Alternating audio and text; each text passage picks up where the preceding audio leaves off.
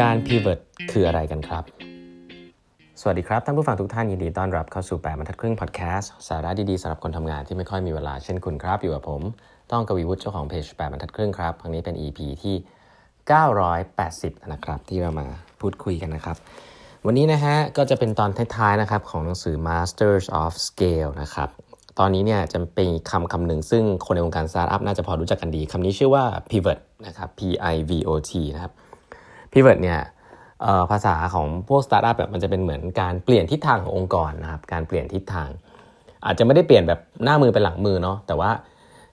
เหมือนเป็นการทิ้งของเดิมกล้ากล้าทิ้งนะเพื่อที่จะเดินทางอีกเส้นทางหนึ่งนะครับเพราะว่าของเดิมไม่ work แล้วอันนี้สตาร์ทอัพสำคัญมากเลยนะครับ เพราะว่าการที่เขาพูดว่า pivot เนี่ย pivot business model การเปลี่ยนอะไรเงี้ยก็คือว่าเวลาเราบอกเรา fail fast fail cheap อะไรเงี้ย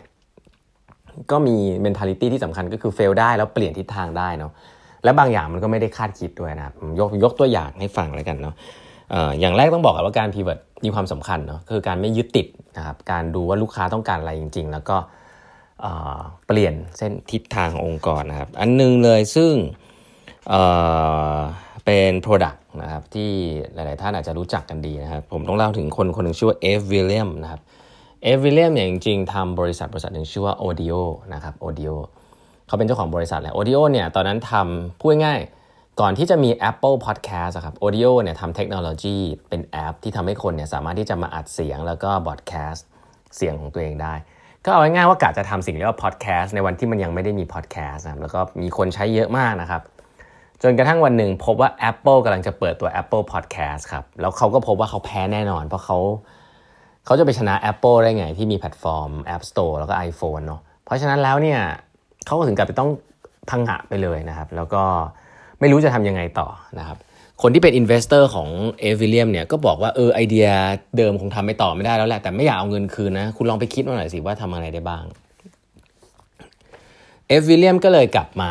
ที่องค์กรนะครับ แล้วก็จัด hackathon ที่น่าสนใจคือเป็น hackathon ที่แบบ บอกว่ามีเงินเท่านี้จะทำอะไรดี ไม่มีปลายเปิดปลายปิดเลย บอกว่าเนี่ยไหนลองดูซิว่าทำอะไรกันได้บ้างก็จัด hackathon กัน 1 สัปดาห์นะครับ ตอนนั้นเนี่ยบังเอิญนะฮะมี web designer คนหนึ่งนะครับ ชื่อว่า Jack Dorsey นะครับคุ้นๆนะฮะ Jack Dorsey Jack Dorsey เป็นพนักงานอยู่ใน Odeo ครับ แล้วก็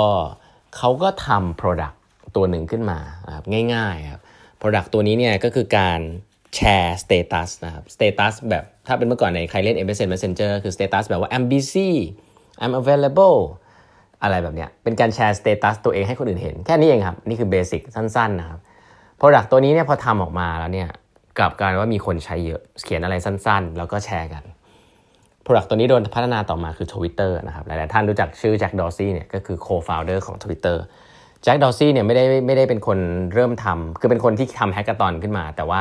ก็ต้องว่าตอนนั้นอยู่ภายใต้บริษัทชื่อ Odeo นะเพราะนั้นเนี่ยมันก็จะมีดราม่าของการถือหุ้นของตัว Twitter อยู่นั่นก็มีการเข้าออกอะไรของ CEO อะไรว่าไปเนาะอันนี้คือดราม่าของตัว Twitter แต่แค่จะบอกว่า Twitter เกิดขึ้นจาก hackathon นะครับแล้วก็เกิดจากการที่ Ev Williams เนี่ยอยากจะ pivot ตัวธุรกิจเดิมจากตัวพอดแคสต์มาเป็นตัวอื่นนะครับก็อันนี้ก็เป็นวิธีหนึ่งนะครับการทำ hackathon เพื่อเปลี่ยน business อันใหม่นะอันนี้อาจจะไม่เป็นตัวอย่างที่ไม่ได้ชัดมาก แต่ให้เห็นให้เห็นภาพว่าเออมันเกิดจาก ไม่ได้คาดคิดละกัน อันนี้อย่างแรกก่อนนะ แต่อีกอันนึงซึ่งผมว่าเวลาพูดเรื่อง pivot แล้วมันค่อนข้างชัดเจนนะต้องพูดถึงบุคคลคนนี้ครับ ชื่อว่า Stuart Stuart Butterfield นะครับ Stuart Butterfield เนี่ยจริง ๆ แล้วเขาเขาเป็นกลุ่มคนหนึ่งแล้วกันนะครับ ที่ทำ product product หนึ่งต้องต้องเล่าให้ฟังอย่างนี้ว่าเขาทำเกมนะเขาทำเกมก่อนเขาอยากทำเกมมากเมื่อนานมาแล้วนะเขาทำทำเกม เกมนี้เนี่ยชื่อว่า never game never ending นะครับ ก็คือทำเกมที่ไม่มีวันเล่นจบครับเขาอยากทำเกมมากเขาชอบเกมมากแต่สุดท้ายเนี่ยเกมก็ไม่ค่อยพิกอัพสักทีคนเล่นก็กลางๆ ไม่จ่ายเงินนู่นนี่นั่นนะครับจนเขาต้อง pivot เขาพบว่ามีมีฟังก์ชันหนึ่งซึ่งเป็นฟังก์ชันที่คนใช้เยอะมากในเกมนะฟังก์ชันนั้นเนี่ยคือฟังก์ชันที่คนแชร์รูปแล้วก็แท็กรูปกัน แล้วฟังก์ชันนี้พอคนใช้แล้วชอบมาก เขาก็เลยเอามาทำเป็นเอาฟังก์ชันนั้นมาทำเป็น Product นะครับ Product นั้นชื่อว่า Flickr นะครับ ใครจำได้เนี่ย Flickr เนี่ยคือ Product ที่สร้างประสบการณ์การใช้โซเชียลมีเดียของคนเลยนะฮะ กดไลค์ กดแชร์ การแท็กรูปเนี่ยมาจาก Flickr นะครับ ไม่ได้มาจาก Facebook ประสบการณ์อันเนี้ยทำให้ Flickr นี่โด่งดังมากนะครับ แล้วก็โดน acquire อะไรไป ก็ร่ำรวยครับ ก็ Flickr เนี่ยก็เป็นตัวอย่างหนึ่งของการที่ pivot business จากของเดิมที่เป็นเกมนะฮะชื่อมาเป็นฟีเจอร์หนึ่ง เอาฟีเจอร์หนึ่งในเกมมาทำเป็น Product แล้วก็ประสบความสำเร็จนะครับคนนี้คือ Stewart Butterfield ก็คือจากเกม Never Ending ก็กลายเป็น Flickr สิ่งที่น่าสนใจก็คือสิ่งนี้มันเกิดขึ้นกับ Stewart Butterfield อีกครั้งหนึ่งในปี 2010 ครับเขาก็มีเงินแล้วเขาก็อยากมาทำเกมอีกแล้วเขาอยากมาทำเกมชื่อว่า Glitch นะฮะ Glitch ทำไปทำมาเหมือนเดิมเลยครับทำแล้วมันก็ไม่ค่อยมีคนเล่น มีคนเล่นบ้าง ไม่มีคนเล่นบ้างนะครับ แต่ก็ยังมีเงินเหลืออยู่นะครับ แล้วก็คุยกับ investor investor ก็บอกว่า ไม่อยากเอาเงินคืนอะ อยากให้ you ไปคิดซิว่าจะทำยังไงต่อเขาก็เครียดมากครับ แล้วก็เขาพบว่ามันมีอยู่สิ่งหนึ่งนะครับ ที่เช่นเดียวกันคล้าย ๆ เดิมฮะเป็นฟังก์ชันอะไรสักอย่างไม่รู้ในเกมนะครับ ที่คนใช้เยอะมากแล้วเขาคิดว่าเป็นสิ่งที่ดีครับแล้วบังเอิญว่า รอบนี้เป็นเครื่องมือที่เขาสร้างขึ้นมาใช้กันทำงานภายใน ตอนที่ทำเกมที่ชื่อว่า Glitch เนี่ยเครื่องมือนั้นเนี่ยเป็นเครื่องมือสื่อสารของ developer ที่ใช้กันภายในเขาสร้างขึ้นมาเองเล่นๆนะแต่เครื่องมือตัวนั้นเนี่ย ดีมาก แล้วทุกคนก็มองว่า เออ อาจจะทำเป็น Product ให้คนอื่นใช้ได้นะ ก็เป็นเครื่องมือสื่อสารครับทำไปทำมาฮะกลายเป็นว่าเครื่องมือนี้มีคนใช้เยอะมาก แล้วก็เติบโตมากเข้าตลาดหลักทรัพย์เป็นยูนิคอร์นเครื่องมือนั้นเนี่ยมีชื่อว่า Slack นะครับหลาย ๆ ท่านฟังแล้วก็จะรู้ครับก็เป็นแอปพลิเคชันนะครับในวงการเทคเนี่ยก็จะใช้กันเยอะใช้ในการบริหารจัดการหลาย ๆ อย่างนะครับ Slack ก็ Slack เนี่ยแหละครับที่เป็นเครื่องมือที่เกิดขึ้นจากการเป็น เบื้องหลังให้กับ Product หลักคือเกมนะครับอันนี้ก็คือการ pivot นะครับซึ่งเวลาคิดเรื่อง pivot จะเห็นว่ามันเริ่มต้นจากของเดิมไม่ work แล้วมันดูว่ามีอะไรที่ work บ้างนะครับที่มีอะไรที่คนชอบมากๆบ้าง แล้วก็ดึงฟีเจอร์นั้นออกมาทำเป็น Product ครับคือเปลี่ยนทิศทางของ Product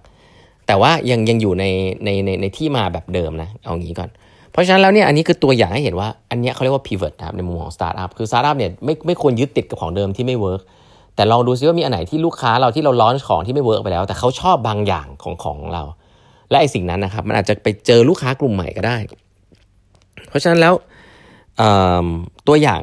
นะครับ พวกนี้ทวิตเตอร์ก็เกิดจากการทำ hackathon ที่ pivot จากพอดแคสต์นะจากจาก product ที่คล้ายพอดแคสต์นะจาก Odeo Flickr เกิดจากเกมนะครับการ pivot จากเกมที่ชื่อเกม Never Ending นะครับ Slack ก็เกิดจากการ pivot จากเกมเหมือนกันชื่อว่า Glitch นะครับ เพราะฉะนั้นแล้วเนี่ย Stewart Butterfield คนนี้ที่ที่เขาทำอันเนี้ยก็เป็นคนที่ pivot สองอย่างนะครับแล้วก็ work ทั้งสองอย่าง ไม่ยึดติดกับไอเดียเดิม อันนี้ก็เป็นตัวอย่างหนึ่งนะครับเวลาเราพูดว่า pivot จะได้ไม่งงนะเวลาคุยกับสตาร์ทอัพบอกสตาร์ทอัพบอกว่า